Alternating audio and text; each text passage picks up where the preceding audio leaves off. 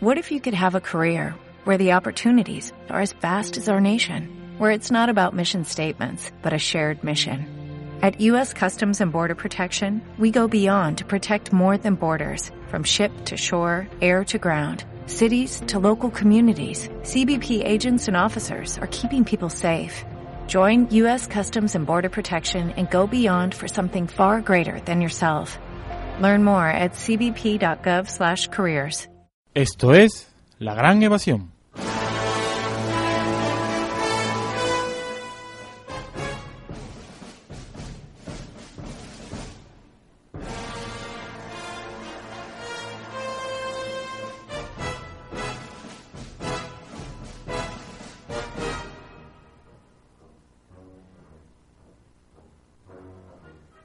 Bienvenidos amantes del cine, sobrevivientes de un tiempo que no creen mito ni leyenda. Tomen asiento, enfunden, desabrochen los cintos y pasen al salón, porque en este pueblo no se admiten armas. Expandan con pataditas la tierra por el campo y anímense a sentir, pensar, descubrir de nuevo el amanecer de esa imagen del alma. Aquí, en Radiópolis, en el 88.0 de FM. Bienvenidos al cine. Bienvenidos a la gran evasión.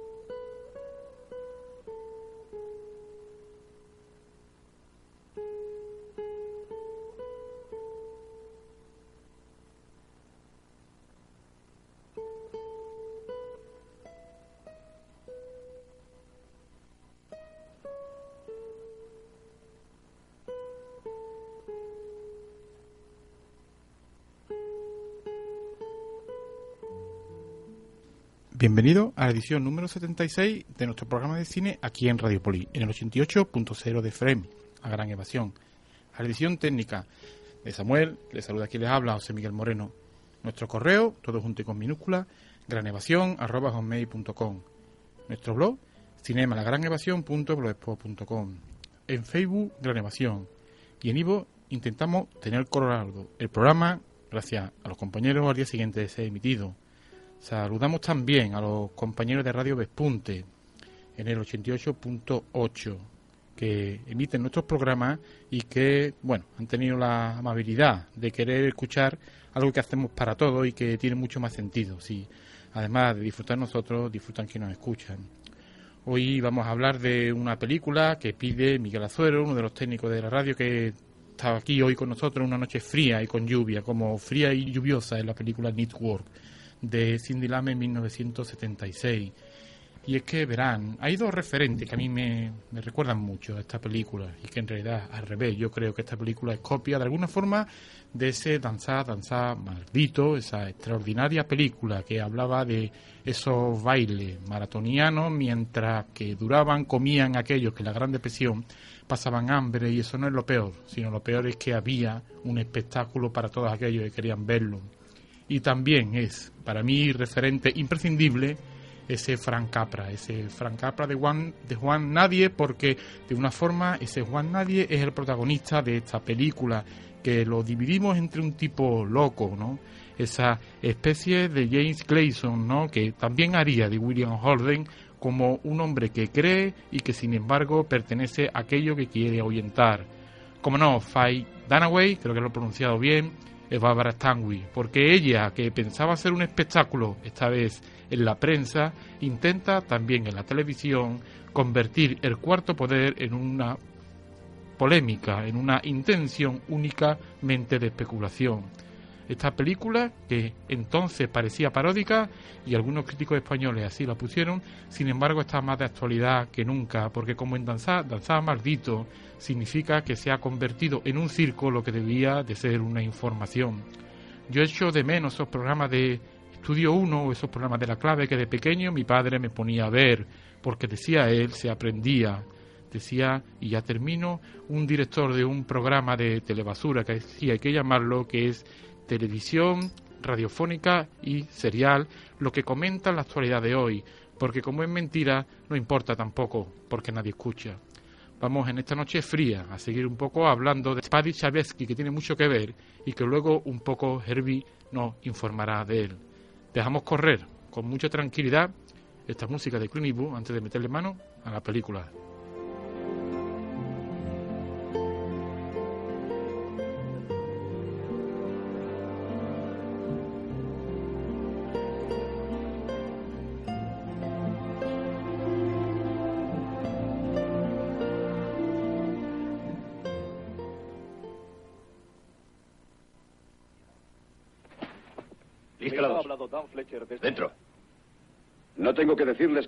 Están mal porque todo el mundo lo sabe. Hay crisis. Mucha gente está sin empleo o con miedo de perder el que tienen. Con un dólar se compra por valor de un centavo. Los bancos quiebran, los tenderos guardan un revólver en el cajón, los maleantes andan sueltos, nadie sabe qué hacer. Y lo que es peor, no se ve una solución. El aire es tan malo que no se puede respirar y los alimentos tan malos que no se pueden comer. Seguimos sentados ante el televisor mientras un locutor nos cuenta que durante el día ha habido 15 homicidios y 60 delitos violentos, como si eso fuera lo más corriente del mundo. Sabemos que las cosas están mal, peor que mal. Están locas. Todo en todas partes se vuelve loco y ya no queremos salir a la calle. Nos quedamos en casa y lentamente el mundo en que vivimos se empequeñece y solo decimos, por favor, dejadme vivir tranquilo en mi living, dejadme con mi tostadora, con mi radio, mi televisor y mis electrodomésticos y no diré nada, dejadme en paz, pues yo no voy a dejarles en paz. Quiero que se irriten conmigo, no que protesten, ni que hagan manifestaciones, ni que escriban a su diputado. Porque yo no sabría decirles qué es lo que deben escribir. No sé qué hacer con la crisis, ni con la inflación, ni con los rusos, ni con el crimen en las calles. Lo único que sé es que tienen ustedes que montar en cólera. Tienen que decir, soy un ser humano, maldita sea. Mi vida tiene un valor.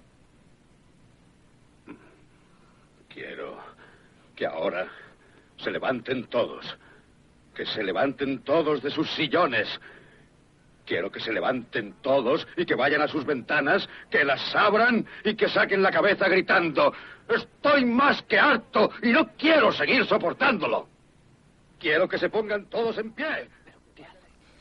Nosotros vamos a intentar también, ¿no? Con esta oratoria que acaban de escuchar y con la que escucharemos la mitad de que ustedes griten con nosotros, que estamos, estamos más que hartos, ¿no? Es curioso. Y esta película del 76 parece que la hicieron ayer o esta mañana.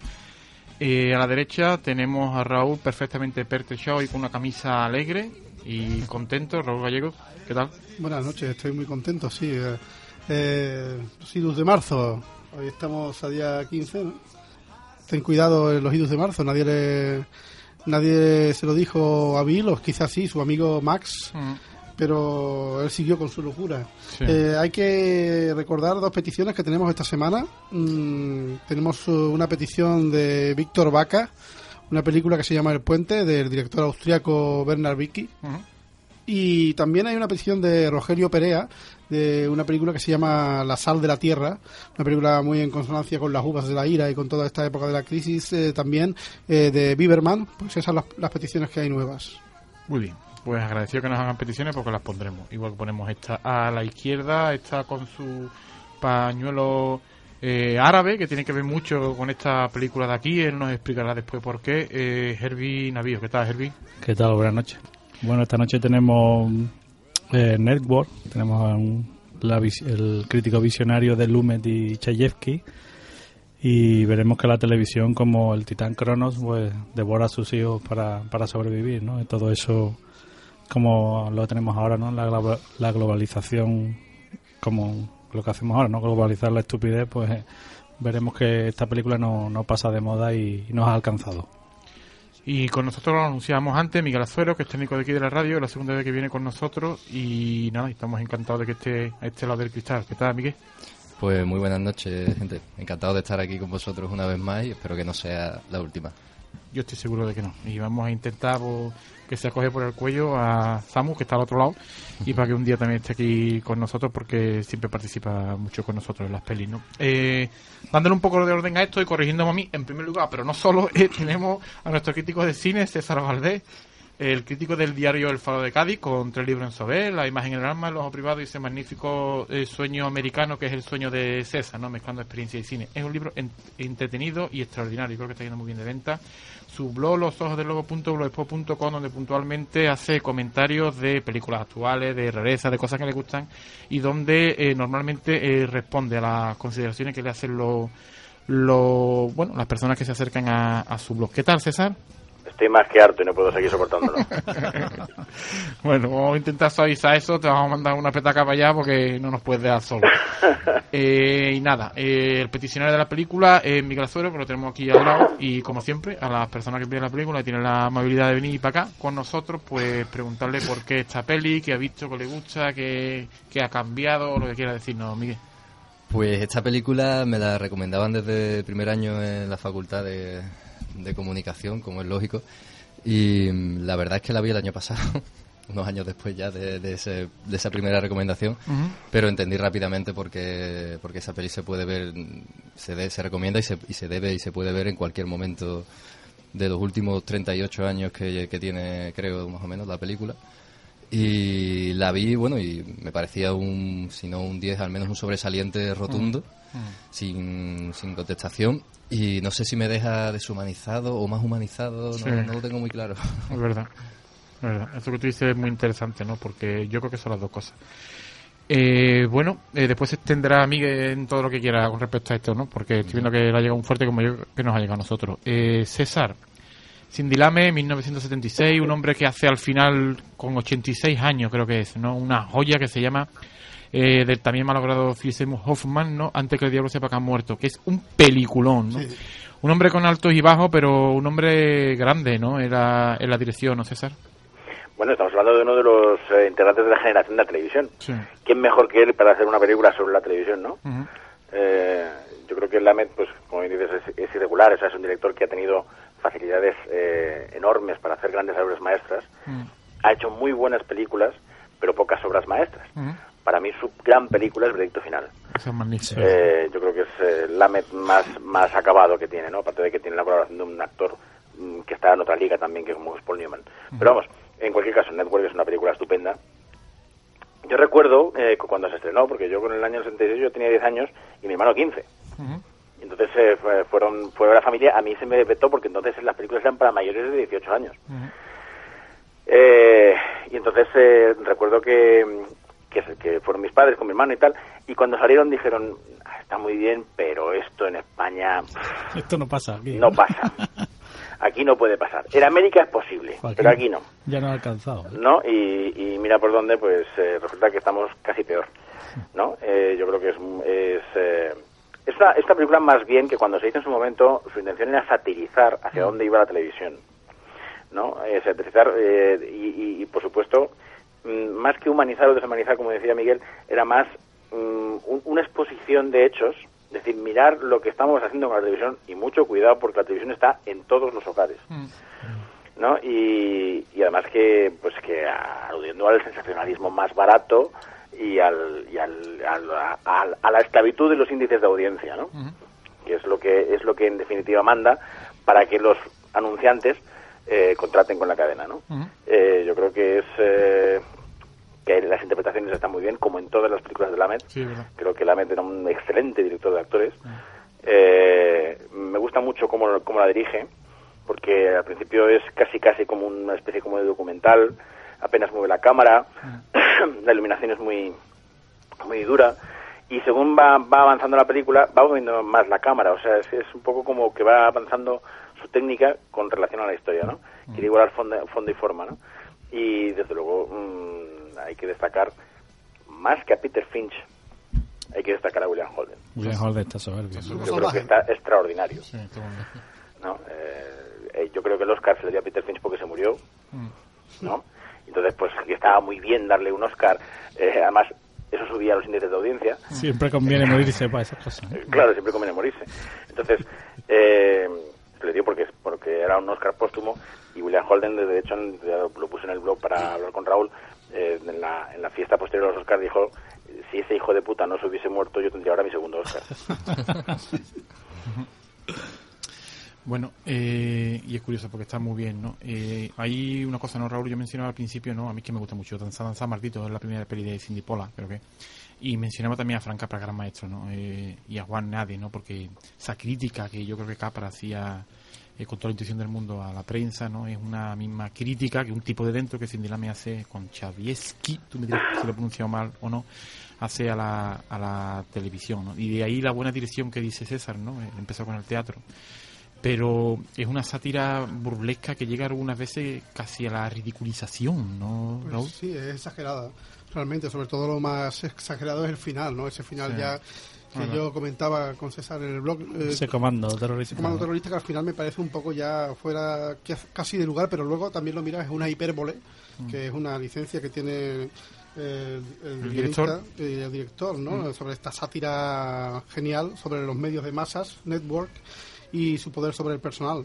Está realmente una tragicomedia donde todo el mundo habla muy rápido, donde todo el mundo está haciendo bromas irónicas todo el tiempo y todo el mundo está en venta, ¿no? Incluso la líder esta afroamericana del Partido Comunista que negocia sin ningún problema, ¿no? El- ese reality show que, que basado en las peripecias del, del grupo terrorista y de verdad que Chayefsky y, y Lamed fueron visionarios totalmente de lo que se nos venía encima. Después ya en los años 90 con la, aquí en España, como ha dicho César, ocurrió más o menos lo mismo con las privadas y los reality shows, Telecinco- la. Telecinco y toda la telebasura terrible que nos ofrecieron y que nos siguen ofreciendo, ¿no?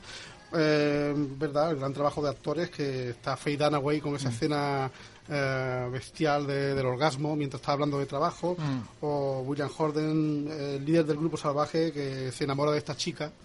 Eh, realmente absorbida por la televisión y Robert Duvall también está genial ese jefe que grita a los empleados que despide a Holden sin ningún tipo de problema y que solo piensa en el éxito igual que Dunaway y Peter Fink que a mí me parece que también lo hace muy bien Mm. con ese trabajo. hombre que se vuelve loco ¿no? y se empapa de lluvia y también eh, eso pues eh, este guion perfecto no Eh, se plantean el tema como, como bien has dicho de igual que en otras películas de Capra. Capra. Yo cuando vi la película recordé también, me gusta David Cronenberg, mm, me recordó a las películas de ese poder que controla Mm. a los a los seres humanos y nos convierte en autómatas. Por ejemplo, hay una película que se llama Están vivos o, y otra que se llama Videodrome, que a, a raíz de, de la televisión, de la pantalla, nos manipula y nos vuelve ro- robots. Pues también me recordó un poco a Cronenberg, sí. Hay una cosa, eh, Herbie, ¿no? Eh, y es curioso, ¿no? Porque los que, como dice muy bien Raúl, ¿no? Ridiculiza hasta el máximo, ¿no? Ese Partido Comunista, ¿no? Y ese ejército, especie de ejército de salvación, de no sé qué, ¿no? Eh, que empiezan a hablar y hablan de derechos de distribución y derechos subsidiarios. O sea, que el capital, ¿no? Ha fagocitado las ideologías y los ha convertido en, en intereses, ¿no? Claro, eh, yo creo que dentro de la sátira, eh, toda esa referencia al comando terrorista es también una prebenda al- a las épocas, ¿no? Eh, en el 76, toda la crisis, la Guerra Fría, los misiles, todo eso estaba ahí latente y lo intentan mostrar así. Yo, yo- a mí no me convence del todo, sobre todo ese final. No creo que no creo que esté bien trabajado y ni la locura de, de Peter Finch, ¿no? Después lo, lo hablaremos la forma de que, que tiene de volverse loco tampoco me convence, lo de la voz y tal, pero bueno, es, entendible siendo la televisión lo que era antes, ¿no? Antes era más que un- una ventana de entretenimiento, era una ventana al mundo, ¿no? Lo que salía en la tele era lo que pasaba, era la forma de, enterarte de, lo que pasaba en el mundo. Y todo eso se fue transformando poco a poco por las luchas de, de audiencia, como habéis dicho, y dio paso a otra cosa, ¿no? Los reality, a, a la explotación de los más bajos instintos del hombre, al morbo y esa podredumbre moral que, que vemos toda la mañana en cualquier cadena pública o privada, ya da igual, ¿no? Y todo eso nació en los Estados Unidos hace 40 años y Chayefsky y Lamet, hijos de la televisión, lo muestran con una crudeza y una sátira, yo creo que inteligente porque va más allá de lo que nos muestra y nos hace pensar, ¿no? Ese tipo, la crisis que tiene ese tipo que quieren jubilar es la crisis que tiene cualquiera, ¿no? Lo han usado y han prescindido de él, ya no le interesa a la empresa y es eso, es de usar y de tirar y la forma de revelarse, esa revolución que, que encamina, a mí sí me llama, ¿no? Eh, sobre todo esa escena inicial, cuando están todos en la mesa de control, el tipo suelta y que se va a suicidar y nadie lo escucha, porque es un tipo que no tiene audiencia y nadie escucha lo que dice, todos están a, a lo suyo. Y eso me parece fantástico, ese arranque de la película me parece genial y los actores, yo me quedo sobre todo con Ned Beatty, con ese eh, monólogo final que no hay mejor manera de definir lo que es el capital y lo que, y lo que hace girar el mundo. Y sin embargo, Miguel, frente a todo esto que acaba de, de enumerarnos Herbie, eh, a mí, por ejemplo, me, me parte el alma que es el contrapunto de la película, ¿no? Esa relación entre los personajes Faye, Dunaway y William Holden, ¿no? Porque ella parece muy segura de sí, tiene mucha fuerza, lo controla todo, pero cuando él, que ha dejado a su esposa, eh, vuelve a dejarla a ella porque no encuentra nada, ella le dice que se quede, ¿no? Hay en, en este mundo algo de vacío enorme, ¿verdad? Que, que hay que recuperar, ¿no, Miguel? Claro, de hecho es lo que hace él al final huye porque dice si me quedo me voy a acabar destruyendo y igual que tú y que todo lo que, lo que tocáis. Qué bien lo dice. ¿eh? Sí, eh, vamos, lo, lo gorda, le sale además con lo de música increyendo, ¿no? Completa eh, como una de las series, de una escena de una serie que... Ahora estás dando que el guion de una, de teleserie, sí. Claro, y, y al final pues no deja de ser cierto que lo que prefiere el público, incluso tú que estás viendo la película, es que vuelva con su mujer. Es verdad. ¿no? Y, y ella pues acaba siendo como pues una caricatura Mm. de, de lo que le dice él también textualmente, dice, tú eres el aspecto negativo de la televisión, Claro. representado en el personaje de Faye, de Faye Dunaway eh, al más, o sea, en, el- en el punto más extremo, ¿no? Porque es una persona que mm, la escapada romántica que tiene del fin de semana Mm. se solventa con distintas escenas con Elise, ¿no? En las que ella está todo el tiempo siguiendo la conversación de, del coñazo de que le está dando con el trabajo, ¿no? Sí, el programa desde, tal, ¿no? desde que se están en la cena romántica o el paseo en la playa o la escapada nocturna, todo el tiempo es eso. Y, y claro, eh, ¿cómo, se, ¿cómo se puede seguir una, una relación de esa manera? Al final elige ella se acuesta no con, con Max, no se acuesta con William Holden, se acuesta con la audiencia, ¿no? Con ese, Ha crecido con Bass Bunny. ese orgasmo es el orgasmo del, del éxito, ¿no? En Que, esa, por cierto, que, que delgada está Faye Dunaway en esta película. ¿eh?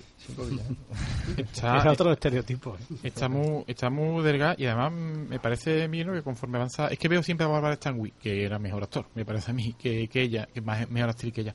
Pero al final da como, como pena, ¿no? Da Ella, como ¿no? ella. El personaje de ella Claro pena. que te da pena. Y mira que media hora antes te estaba dando, te estaba dando un poco de asco. eh. Desprecio, es verdad. Desprecio, ¿no? Pero te da pena, claro, porque Mm. al fin y al cabo nosotros pues todavía empatizamos, ¿no? Sí. Todavía tenemos eso Sí. que, que eh, William Holden le acusa a ella de haber perdido, ¿no? Y que, que solo busca, pues eso, solo busca la, la audiencia y solo busca al fin y al cabo eh, el espectáculo, que es lo que define su vida. Ella misma lo dice al principio. Dice, yo no soy mala en todo excepto en mi trabajo, así que me he dedicado a él. Una cosa, ay, perdón, Miguel. Una cosa, César, eh, me parece extraordinario, ¿no? Eh, la primera parte de la carrera de Cindy Lamena, muy influenciada por el teatro, ¿no? 12 hombres sin piedad, que a mí me parece un peliculón, ¿vale? Se suaviza un poco, ¿no? Esa influencia teatral hasta que llega un poco, ¿no? A ser pico y tal, donde parece que hay cierto naturalismo, ¿no? Parece que despega un poco la cámara y su, su film de los 60 ya son un poco más distintos, son más abiertos, son más cinematográficos, ¿no, César? Es, es más es más diverso en los 60. Mm. ¿no? Porque entre, entre otras cosas, Lamed, mm, parte de, la, de las películas que hace en los 60, eh, las hace en Inglaterra, Ujú. ¿no? Y hace La Colina, que es una excelente película con Sean Connery, La Colina Llamada para un muerto, sí, con sí. Jess Mason, que es estupenda, es, es, es, eh, una adaptación de John Le Carré, ¿no? Eh, hace, hace películas de todo, o sea, hace El Prestamista, ¿no? Que la hacen en pleno Nueva York, Mm. en fin... eh, él, él, ah, incluso hace una cosa muy extraña que es adaptar Panoramas del Puente de Arthur Miller con producción italiana. Mm. ¿no? O sea, es, es- él, él va tocando palos a ver dónde, dónde puede encajar mejor. Muy ecléctico. Es muy ecléctico, sí, porque además mm, eh, no se podría ser considerado un autor porque tampoco hay una línea mm, que Continua. englobe toda su obra, Sí. ¿no? O sea, es, eh, lo ha hecho muy bien, Mm. Pero mm, no se podría decir que la obsesión de Lamet es lo que sea, ¿no? Mm. Eh, no, no se puede decir. Entonces... eh, Pero hay una preocupación moral en todas sus pelis, ¿no, César? Sí, eso sí es verdad. Sí, sí, porque es el autor de la trilogía de la corrupción. Mm. O sea, cuando, cuando empiezan los 70 es cuando es él, digamos, que inventa ese realismo sucio que tanto impregna las películas de los 70. Mm. ¿no? Hace Sérpico, hace Tarde de Perros. Son magníficas, eh, ¿eh? hace El Príncipe de la Ciudad. O sea, son, Son películas eh, muy, muy arraigadas a la cultura del asfalto. Mm, verdad, ¿No? verdad. Luego también hizo una película típica en, su, en su carrera que es el mago de, de Wiz, de- Mm. musical. bueno, con eso- cortitas. Eso casi le entierra, ¿eh? Sí, sí. Eso casi le entierra porque es que no fue a verla ni, ni Michael Jackson. No está tan mal, ¿eh? No está tan mal esa peli. No, no, sí, yo no digo que esté mal, pero es que es que fue un fracaso absoluto. O sea, Sí. la idea de hacer el Mago de Oz con actores negros, siendo mm, lo más igualitario del mundo, Mm. eh, es un rollo. Así de claro, o sea, no tiene ningún sentido. ¿No? Eh, entonces, pues bueno, pues le, le costó mucho, no se recupera del desastre del mago hasta que no hace Veredicto Final cuatro años después. Esa, No, es, el- esa es genial, ¿eh? Verdicto final. No, es Veredicto Final es, es que es su mejor película. Y o la sea, que ha comentado José Miguel de Antes que el diablo sepa que has muerto. Fantástico. Es una pasada, con Seymour Hoffman Sí, sí. y Ethan Hawke. y no, no, no olvidemos que él es la mejor adaptación también que se ha hecho de Agatha Christie con Asesinato en el Orient Express. Sí. O sea, es que, que el tío eh, sabía manejar muchos palos, ¿no? Y además que tenía una formación teatral muy sólida, eh, había trabajado en la televisión, en El fin, teatro. eh, sí, sí, pues es una formación teatral muy sólida. del- es que todos los de la generación de televisión habían trabajado en el teatro, es que eran eran eh, directores muy completos, ¿no? Salvo Frankenheimer, todos los demás eran venían del teatro, habían tenido su experiencia teatral. Eh, entonces, decís cosas muy curiosas. O sea, por ejemplo, una de las cosas las que las que onda la película eh, es ese, ese viejo dicho de que todo el mundo es comunista hasta que le toca la, la lotería. Hasta ¿no? que tiene dinero, claro. Claro, entonces eh, eh, efectivamente los los ideales se diluyen en el momento en que entra en juego el, el marketing capitalista, ¿no? Sí. Y eso está muy muy bien metido en la película, a pesar de que sí que es verdad que lo del ejército económico de salvación, bueno, pues es ya la sátira llevada al extremo, ¿no? ¿no? No es ridículo, es la sátira llevada al extremo. Es decir, cuidado que como sigamos así, los terroristas van a ser la estrella, ¿no? Y al final, pues, eh, evidentemente, mm, eh, seamos, seamos eh, objetivos. ¿No sería un éxito de audiencia que hoy en día asesinaran a un presentador en directo? Sí.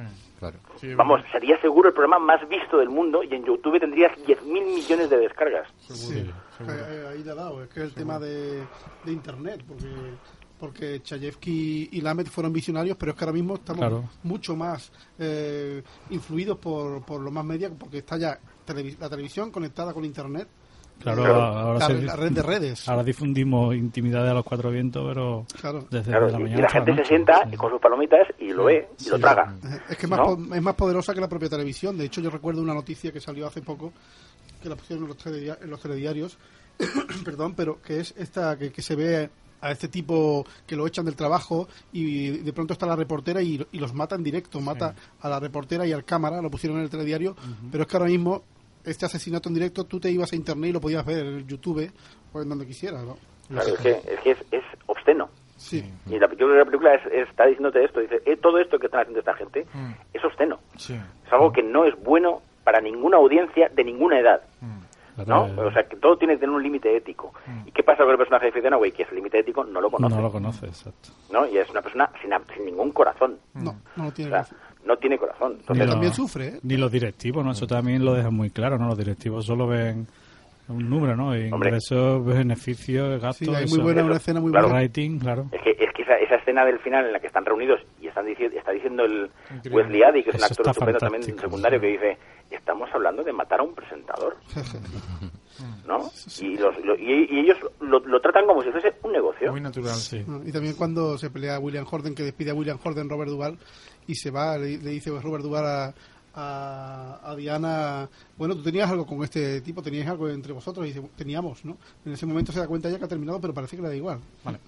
Lo que pasa es que también, eh, claro, es que Cindy Lame ha estado en la tele, ¿no? Si habla sin de los directivos, oh, algo de razón tendrá. Claro, ha retratado a cada uno de ellos, todos, a todos los que vemos en la película, que sean roles que sean eh, caricaturizados, pero todos los ha conocido Sin Lame, claro. Sin Y embargo, Chayefsky, Chayefsky, ¿eh? también viene del Chayefsky. televisivo. Y Chayefsky mucho, porque Ah, es de lo ha escrito, exacto. ascendencia judía y por el apellido creo que polaco. No, no lo sé exactamente. Bueno, antes de poner la canción de la mitad, bueno, hemos hablado de ideologización en Sindelame un poco, pero bueno, también en, en el discurso ese que mencionaba César se habla de que gobierna el sistema internacional económico y que el mundo es un negocio, ¿no? Entre eso y el marxismo hay muy poco. Hay Ya no existen las ideologías ni las naciones, son, sino las grandes corporaciones multinacionales. Se lo pregunté a Rajoy. Sigue hablando, eh, Herbie, dime... Y a pero- otros, ¿eh? Sí. Ojo, Esto- esto que está yo estoy de acuerdo con eso, ¿eh? Que estoy de, ojo, que estoy de acuerdo con lo que dices. Pero- Pero, Sí, a sí. otros también, ¿eh? Sí, sí, sí, estoy de No, acuerdo no, el otro contigo. también. A casi todo, vamos. Estoy de acuerdo contigo, César. Y a la, a la valenciana, a la valenciana. ya no hay diferencia, ¿no? Sí, a la valenciana también. Ya no hay Y al- diferencia. y a, y los, a y a gallego los que también. llevan coleta también. bueno, vamos a intentar centrarnos un poco en la peli. ¿Qué canción vamos a poner ahora, Raúl? Pues nos Porque ahora es quedamos... una canción, ¿no? Sí, aquí a la mitad vamos a escuchar un poco el monólogo de, del gran magnate, eh, eh, muy poco monólogo, y nos quedamos con el magnífico Franz Zappa and the Mothers of Invention, Hungry Freaks Out. Bueno, ya le dejamos. Es un viejo que solo piensa en términos de naciones y pueblos. No existen naciones, no existen pueblos, no hay rusos, no hay árabes, no existen terceros mundos ni occidente. Existe únicamente un gran sistema de sistemas, un vasto y salvaje entretejido, intercalado, multivariable, multinacional dominio de dólares. Petrodólares, electrodólares, multidólares, marcos, yens, libras, francos y rublos. Es el sistema internacional monetario que determina la totalidad de la vida en este planeta. Ese es el orden natural de las cosas de hoy día.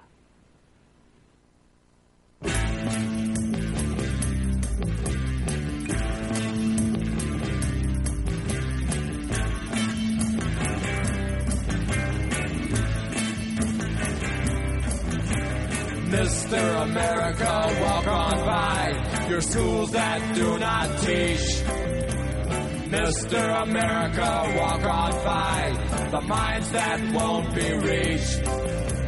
Mr. America, try to hide the emptiness that's you inside. But once you find that the way you lied and all the corny tricks you tried will not forestall the rising tide of hungry freaks, Daddy.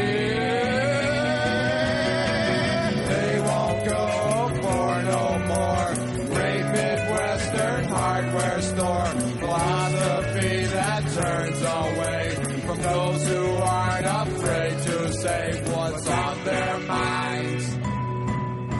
The left behinds of the great society.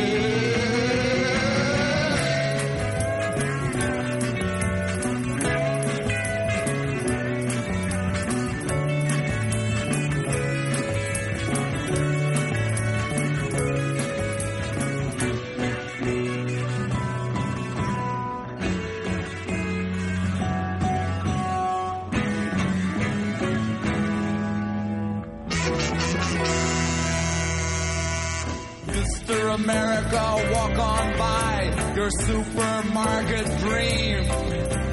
Mr. America, walk on by the liquor store supreme. Mr. America, try to hide the product of your savage pride. The useful minds that it denied. The day you shrugged and stepped. Eh, y mira que me meto yo con, con Raúl de la música, ¿no? La música es fantástica, ¿no? Y además muy elegante como siempre. Con lo bien que te defendimos la semana pasada, ¿eh? Que no- Eh, sí, por cierto, muy buen programa, me gustó mucho, eh, me gustó mucho. Voy lo, a, lo escuché y estuvo mejor que lo que parecía. voy a, voy a faltar más. Eh, bueno, eh, seguimos con Miguel, que decía antes que, bueno, que tenía la palabra, me comentaba antes eh, a voz en off, que se dice, eh, bueno, que es que está de súper actualidad, ¿no? Cuando se habla en la peli, ¿no? Sobre los conglomerados empresariales que son los que dominan el mundo por encima de los países, eh, bueno, eso está más de actualidad que, que nunca, ¿no, Miguel? Claro, y, y que vale que se satiriza y se lleva un poco la, la parodia, ¿no? De cuando están presentando los contenidos del programa es de coña, ¿no? La pitonisa, el- la máquina de la Es verdad, verdad. el tal. Es verdad. Pero el germen, el germen ya, eh, lo conocemos y el germen está ahí, porque de eso nacen programas que tenemos hoy día en la televisión Sí, y de eso se sí. van van degenerando esos programas en otros Sí. y en otros, ¿no? Y, y por eso digo que cada vez está más de actualidad, o sea, que la veré el año que viene y el siguiente y el siguiente y me, y me seguirá pareciendo que habla cada vez más del mundo de hoy día porque Mm. se va transformando en eso que vemos ahí satirizado, pero, pero que no deja de ser auténtico. Y, y además, eso, bueno, antiguamente se, se- la peli cuando salió se centraría en el tema de la televisión, pero es que eso ahora lo tenemos por todas partes. Sí. Porque eso es como la actitud capitalista, ¿no? Y el discurso que dice el Jensen al final, Mm. Pues yo siento que vivo en ese mundo. Sí. Y es que además, Todo. y es que además Raúl, al hilo de lo que está diciendo eh, Miguel, ¿no? Es que llega un momento que el protagonista, con un Oscar, yo creo que se lo merece, ¿no? Aparte de que, bueno, el pobre muriese antes de que se lo pudieran dar. Pero, pero el tipo eh, lo que está diciendo es, hablándole a la gente, apaguen este aparato ahora mismo, no me escuchen más, porque sin darse cuenta, ustedes creerán lo que yo les digo, porque yo les voy a decir lo que ustedes quieren oír. Joder, Sí, es que esto es de esta mañana. ¿no? Sí, sí, eh, un tío que está hablándole. Bueno, ahora que estoy pensando, me recuerda un poco a Chávez, ¿no? Chávez tenía un programa en Venezuela también que, que a- Andaría por ahí como mínimo. ¿Cómo te ha ido a Chávez de, de no sé, se, me acaba de ocurrir. Eh, por sí, la verdad que eh, es verdad, el tema de Internet, eh, este, también eh, actualmente, como hemos comentado antes, ¿no? Eh, está muy en boga, eh, los medios de comunicación cada vez más controlando a la gente, ¿no? Eh, de hecho, eh, cuando hicieron la película, Paddy Chayefsky, el, el guionista, declaró no había internet, en aquel momento no existían ni los móviles. Ahora la gente va por la calle con los móviles, son robots, ¿no? Sí. Pero declaró que la televisión es un gigante aterrador e indestructible, Mm. más fuerte que el propio gobierno. Sí. Eh, ese- Es la que eso mismo lo dice la peli. Es lo mismo que dice la peli. Sí, También no, es- no existe América. y con respecto al otro día vi también una, bueno, ya la había visto, pero la vi otra vez, que es la, la red social Mm. de David Fincher, que es el, el biopic de, de Mark Zuckerberg, que, Mm. que inventa, y también tenemos eso, ¿no? Como va cada vez más se controla por medio de, de los más media, en este caso Internet, se van controlando. En ese sentido, Chayefsky fue un visionario, Mm. incluso a la altura de un George Or- Orwell, de cuando escribió 1984. Paddy Chayefsky, que seguro que lo pronunció mal, estuvo el hombre en la Segunda Guerra Mundial, vino muy trastornado de eso. Tiene tres Oscar por Marty, por The Hospital y por este Network. Y es curioso, ¿no, Herbie? Pero se nota, muchos lo criticaron, ¿no? Porque trajo una especie de naturalismo mm, cercano de alguna forma, ¿no? Al neorrealismo italiano, a- al cine norteamericano que iba a empezar en los 70 con una afectación que, que lo alejaba mucho, ¿no? De las calles, ¿no? Claro, él retrató al, al tipo cotidiano, ¿no? Marty es eso, Sí. habla de cualquiera de nosotros, ¿no? Sí. De ese carnicero que saluda todos los días por la mañana. Todo eso lo sacó de, de la deriva que, que tenía el cine y la televisión y su forma de retratar al, al tipo cotidiano lo, lo ha hecho grande. Él, ya sabemos que trabajó en la televisión y él lo dice, ¿no? La falta de interés de las compañías hacia la programación de calidad es lo que le dio la idea de satirizar a esta industria televisiva y es lo que germinó finalmente en Network, ¿no?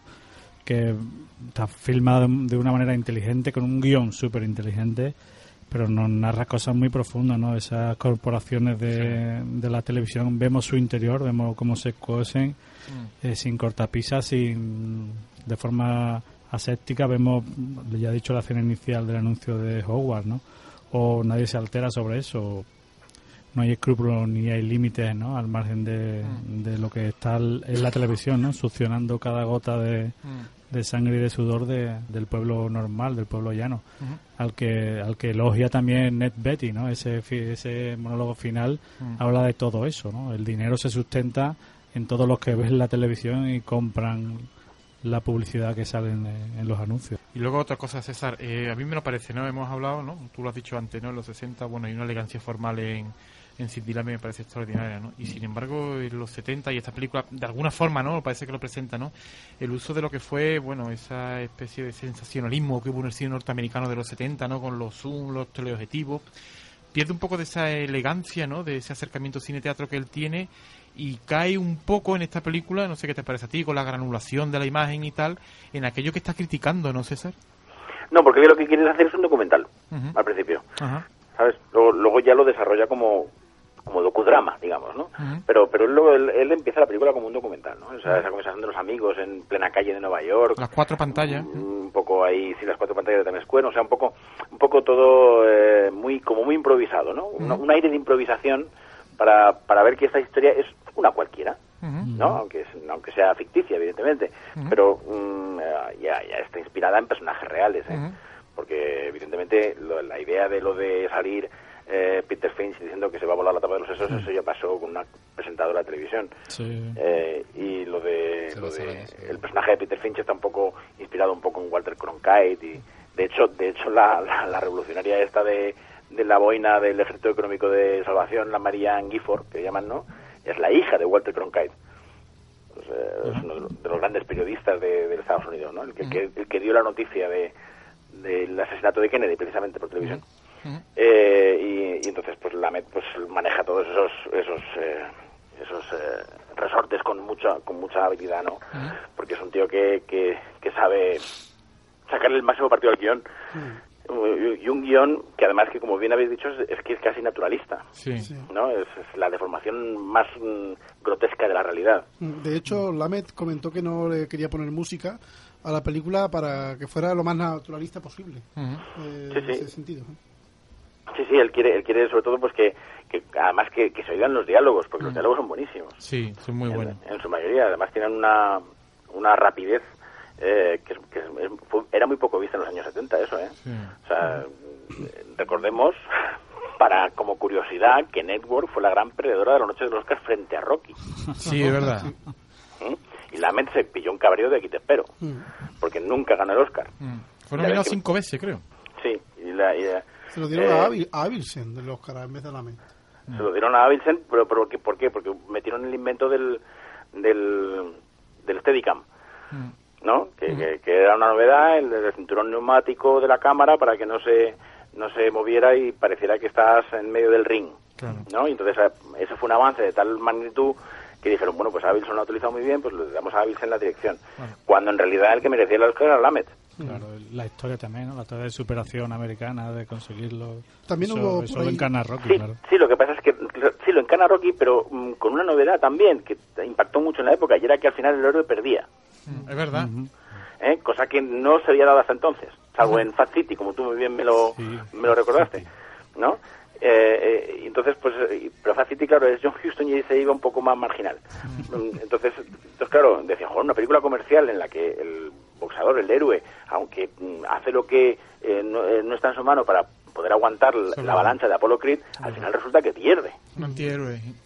También antihéroe, ¿no? en esa ce- ceremonia de, de ese ¿Verdad? año Cierto eso. de ese año de los Oscars también hubo cosas paradójicas como que ganó el Oscar Beatrice Strait que es la mujer de, Por dos escenas. de ¿eh? William Horden la por salir de la unos- unos despedida. minutos. eh. sobre todo para mí por la escena que se lo quitó por cierto se lo arrebata a Jodie Foster que también era una niña la niña Era, prostituta de- era el año de Taxi Driver. Taxi Driver. Y Rocky. y Vaya año, wow. Beatrice Strait Eh, pero es verdad que a mí me, viendo la película de, de Network Un Mundo Implacable que se tradujo aquí en España me encanta también eh, ese maestría del ritmo que tiene Lamet esa sapiencia que tiene Claro. eh, llevando la película como la comienza de esa manera casi crispada, frenética, La eh, templa. esos tíos, y de pronto mm, el tío mete una escena casi bermaniana, Sí. que es cuando, bueno, después de, de la secuencia maravillosa de, de Faye Dunaway haciendo el amor con Holden y que... Con la audiencia. Y, que, y con la audiencia, que es la que le hace llegar al orgasmo. Un amor cortito, de ¿verdad? pronto corta la, la secuencia y vamos a esa escena de Beatrice Strait y William Holden. O sea, genial, ¿eh? Que es genial, ¿no? Eh, como vemos esa pareja, le está diciendo que está enamorado de otra, pero como ella le toca la cara, ¿no? Le toca la cara con ese cariño de pareja la, de muchos la años. madurez que tiene, que, que de hecho es como la. Parecen los únicos de la película que se salvan, ¿no? sí. De, Sí, de sí, to- de toda porque- la vorágine. de- Porque Además, lo tienen que dudas dice- lo- primitivas. Lo que dice ella es fantástico, ¿eh? Porque dice, para, otra, para otras la pasión otoñal y para mí lo peor, ¿no? Mm. O sea, es, que- es que es que es muy muy descriptivo de lo que es el amor en la digamos en las puertas de la tercera edad, ¿no? Porque eh, una de las cosas que llama mucho la atención es que Holden tuviese solamente 57 años en esta película cuando es un hombre que parece que tiene 70. Parece mayor, sí. ¿eh? Obvia- Obviamente el alcohol hacía sus estragos ahí. Mm. Eh, porque Holden era alcohólico desde hace muchísimo tiempo. De hecho, murió eh, de una borrachera que se golpeó contra la mesa, ¿no? Joder. Sí, sí. eh, entonces, pues, grupo eh, salvaje. Eh, sí, sí, sí, muy propio del grupo salvaje, ¿no? Pero en, en su rostro ya se nota mucho, está torcido, tiene, una- tiene el rostro torcido, o sea, está está muy demacrado. Entonces, lo que lo que dice ella, Beatriz Street, que está estupenda, son cinco minutos y cuatro segundos, creo, de aparición. La aparición más es corta. más corto desde- eh, la aparición más corta que es el Oscar, mm, la secundaria, ¿no? Sí. Eh, es, es muy descriptivo. Es, es- pa- para otras, la pasión otoñal, o sea, cuando eh, el, el- el derramarte encima de otra, ¿no? Mientras que para mí, todo lo demás. Claro, A ella le toca recoger los pedazos, ¿no? Del hombre. Ya, de Luego agua. le dice lo de vas a sufrir mucho. Sí. Y el otro también lo sabe, dice, lo sé. Sí, pero es que él, él ve como una oportunidad, una última oportunidad de, de ser el galán. Ujú. ¿No? Yo creo que eso es lo que le atrae de Fade Away. O sea, me, me liga a una tía joven que está Claro, muy buena, El último disparo, sí. que es el último disparo, exactamente. Entonces, entonces, bueno, pues voy a aprovechar la oportunidad porque ya no va a haber más. Sí, pero por- es que también, el- también eh, Faye Dunaway, Diana también eh, a su manera lo necesita. ¿eh? Cuando él dice ya que le echa ese discurso y coge la maleta y Sí, se lo va, único real, y le ¿no? dice que, tiene, du- que él tiene dudas primitivas, que eso es buenísimo, ella se queda totalmente devastada eh, también Estoy, un poco. ¿eh? estoy de acuerdo, se queda, se queda devastada, pero en el fondo sabes que aunque le diga que se queda, ella no va a cambiar ni una pieza. Ahí no no va a cambiar, no, va a cambiar.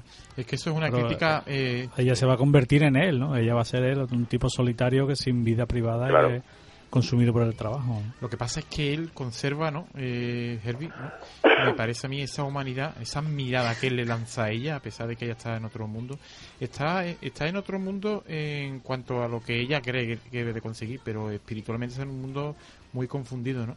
Esa, porque William Horde era de los grandes, yo creo que ha sido de los Sí. grandes, ¿no? Y tiene esa elegancia de Cary Grant, a mí me parece que la tiene, ¿no? Pero, pero e- ella necesita, que lo que ha dicho Raúl, lo necesita una barbaridad. Lo que pasa es que está metido en una deriva de la cual no puede salir. Es un aviso de la mente. Sí, es un tipo, como decís, que en el rostro vemos lo que ha vivido y lo, y lo que ha bebido, ¿no? Eso, eso los pocos actores saben hacerlo como él.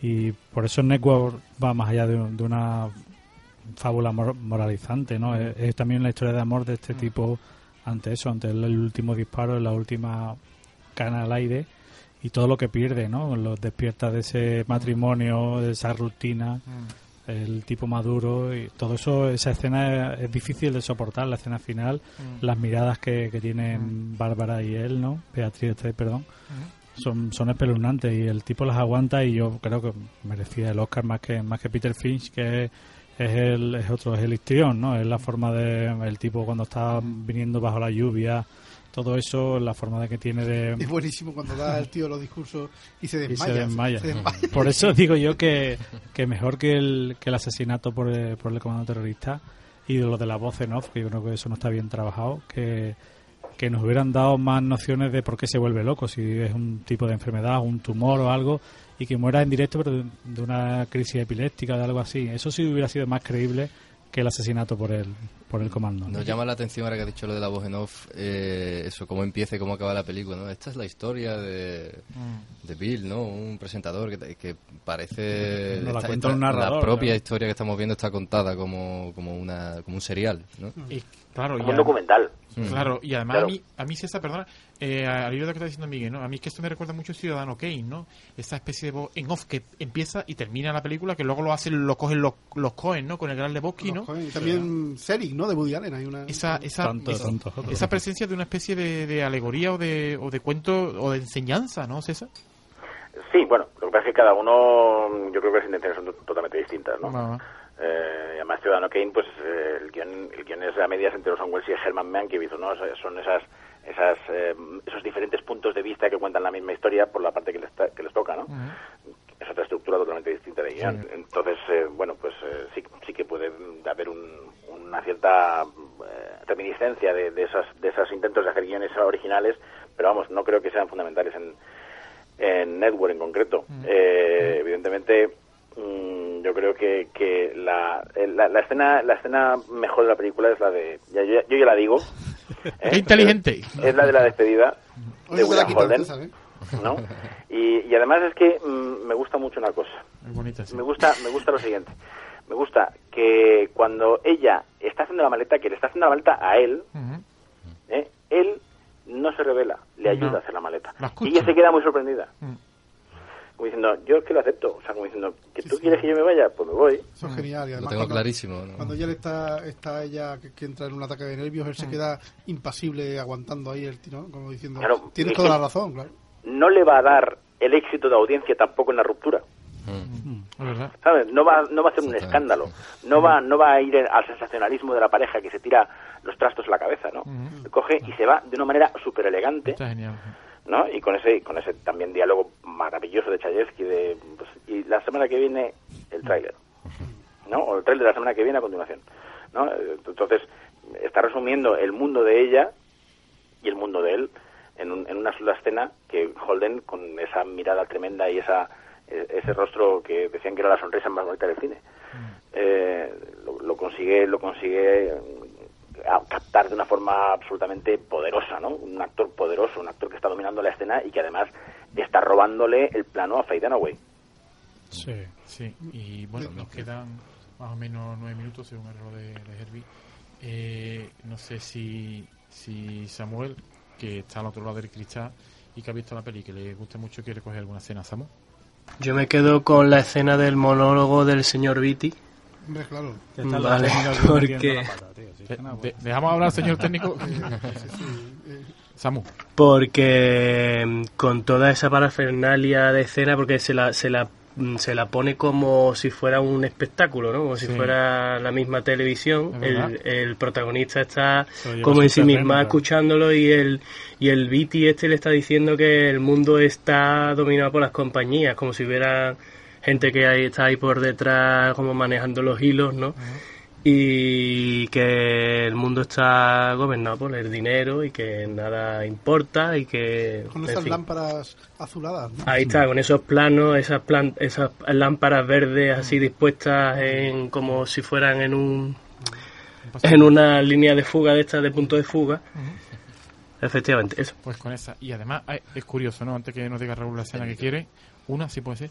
Y es que eh, es que la cara de terror que pone el protagonista cuando le está hablando al otro es bestial. Es que el otro lo, el otro lo hace Es perfecto, lo, el- lo lleva a su terreno y le hace un discurso sobre la montaña, ¿no? Le hace, es el Mesías también y le aclara lo que tiene que decir otro. Pero por es el eso, ángel- el por ángel- eso es el gran jefe. el ¿eh? ángel oscuro. Esa secuencia que ha comentado Samuel parece sacada de, de Barton Fink. Por Sí, la- sí, sí. la- la- la- Sería, sería al revés, en cualquier caso, ¿no? y- Sería al revés, lo habrían cogido los coins. ¿Qué, qué escena coges tú? Pues yo eh, me gusta mucho una escena que es humorística y que me, me reí mucho, que es de pronto cuando están en el refugio del grupo terrorista, están todos allí, los ejecutivos reunidos y tal, Dispara, ¿no? y se empieza a pelear, la, la negra empieza a pelearse con, con la otra y dice fascista de mierda, porque está hablando la comunista, y de pronto saca el otro y la pistola y empieza a pegar tiros. Dice, aquí vamos a, hacer lo que yo diga y vamos a hablar de esto y empiezan todos a coger... Párrafo 4, Párrafo venga, vámonos a ver. Eso, eso es de los hermanos más, vamos, eso que tú estás diciendo de los hermanos más. Eh, Miguel, eh, antes de que Pues- quitemos todas las demás escenas. Yo me voy a quedar con el discurso, que creo que me parece el discurso más, más impactante porque el que más daño hace, que es el último en el que dicen hemos creado un monstruo, ¿no? cuando revela los planes de la CCA, cuando dice lo del tema de que le va a vender, que al final no se lo vende a América, que son que es Arabia Saudita, porque creo que al fin y al cabo es lo que deberíamos escuchar hoy en televisión. Deberían explicarnos de dónde viene todos los intereses que hay detrás de cada acción que se lleva a cabo con el dinero. ¿Y tú, Herbie, con qué escena te quedas? Pues yo me quedo con esa extraordinaria escena de Holden y la mujer, ¿no? Esa confesión que, que te deja sin aliento y vaya forma de romper un matrimonio, vaya dos actores, vaya guion, ¿no? Sigue siendo sobrecogedora por muchas veces que, que la vea, ¿no? Se, se te hace un nudo en la garganta. Muy elegante, es verdad. Eh, César, aparte que nos leas un extracto, lo que tú quieras, ¿no? De tu escrito de hoy sobre la peli, ¿con qué escena te quedas? Si es que hay alguna más de la que han nombrado. Eh, pues, eh, por ejemplo, eh, yo recuerdo que la escena que, que más me impactó en el momento en que vi Network, que yo la vi también, también tarde, la vi, debí, debí de ver en el año 84, por ahí, eh, fue la de estoy más que harto y no puedo seguir soportándolo.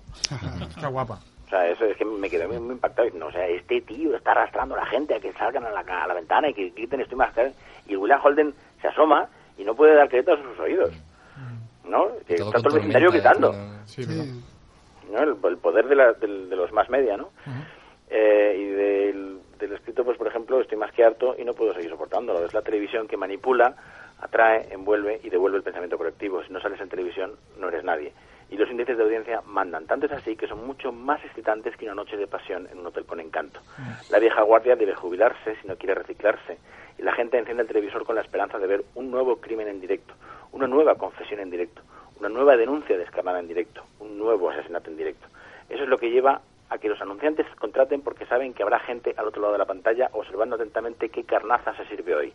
Todo sea por el negocio, aunque sea con la coartada del marginal, del que quiere denunciarlo todo porque está harto de todo y tiene que destruir todo.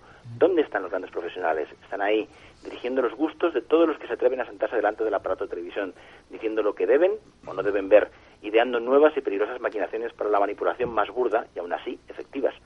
Así se fabrican las corrientes de opiniones, los grandes gurús que deben ser seguidos ciegamente en cuanto abren la boca. Y, por supuesto, el sabor inequívoco y enganchador de la sangre, que siempre vuelve para ofrecer otro trago, sin darnos cuenta de que eso, como espectadores, nos convierte en fieras sedientas, en estúpidos devoradores de nada, en crédulos receptores de un millar de ideas que no llevan a ninguna parte. Especialmente la enhorabuena hoy César por el escrito porque me parece sereno como que la peli, que está muy controlado a pesar de los 70. ¿Con qué escena me quedo yo? Bueno, pues yo me quedo con la escena inicial, porque aunque es tremenda, porque es la escena en que William Holden le va a decir a Peter Fish que, que lo van a echar, pero son dos amigos recordando viejos tiempos, ¿no? Y eso me parece extraordinario. Ellos pertenecen a la vieja guardia, ¿no? Y están bebiendo que es lo que tienen que hacer dos amigos. Eso es importante. Y, y están recordando y están recordando cosas, ¿no? Porque esa asepsia, ¿no? Asepsia formal, ¿no? En la que está metida, bueno, Faye Dunaway es una marca de nuestros tiempos, pero no tiene por qué ser la única. Hay más cosas, como ha dicho Miguel, y yo creo que en eso es donde tenemos que recuperar. Eh, Raúl, aparte de que nos digas qué canción vamos a escuchar ahora, digno que peli la que tenemos el próximo martes. Muy buena escena, José Miguel, esa. Eh, pues sí, la película del próximo martes es El Cebo de, de Baida, una película grandiosa, blanco y negro. Profunda, ¿eh? Buena, blanco y negro maravilloso. Y nos quedamos con esta película, tiene un punto punky para mí, un punto eh, bastante punky, así que nos quedamos con los Dead Kennedys, California Evil Alice. Muchas gracias, Miguel. ¿Quieres añadir alguna cosita más? Nada más, tío, que ha sido un placer y recomiendo a todo el mundo que se lance a recomendar películas y acabar aquí con estos tres personajes. Bueno, pues, y bueno. César al teléfono. Muchas gracias, Miguel. Adiós, nos vemos pronto. peli las dejamos. Hasta ahora.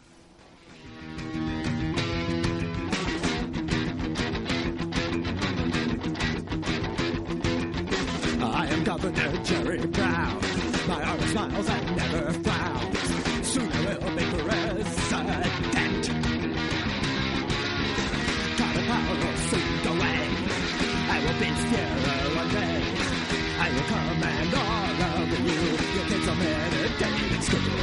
California. California. California. California.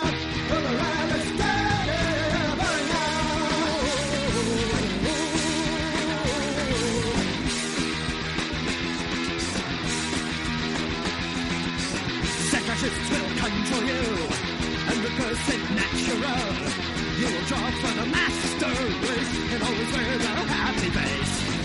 Eyes, can't happen here. They go on while horses near. The hippies won't come back, you say. Mellow out or you will pay.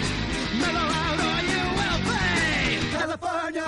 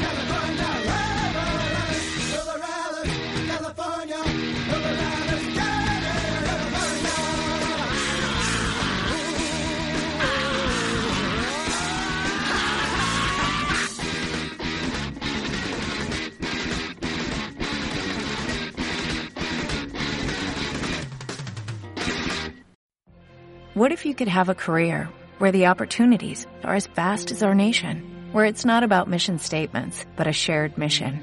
At U.S. Customs and Border Protection, we go beyond to protect more than borders, from ship to shore, air to ground, cities to local communities. CBP agents and officers are keeping people safe. Join U.S. Customs and Border Protection and go beyond for something far greater than yourself.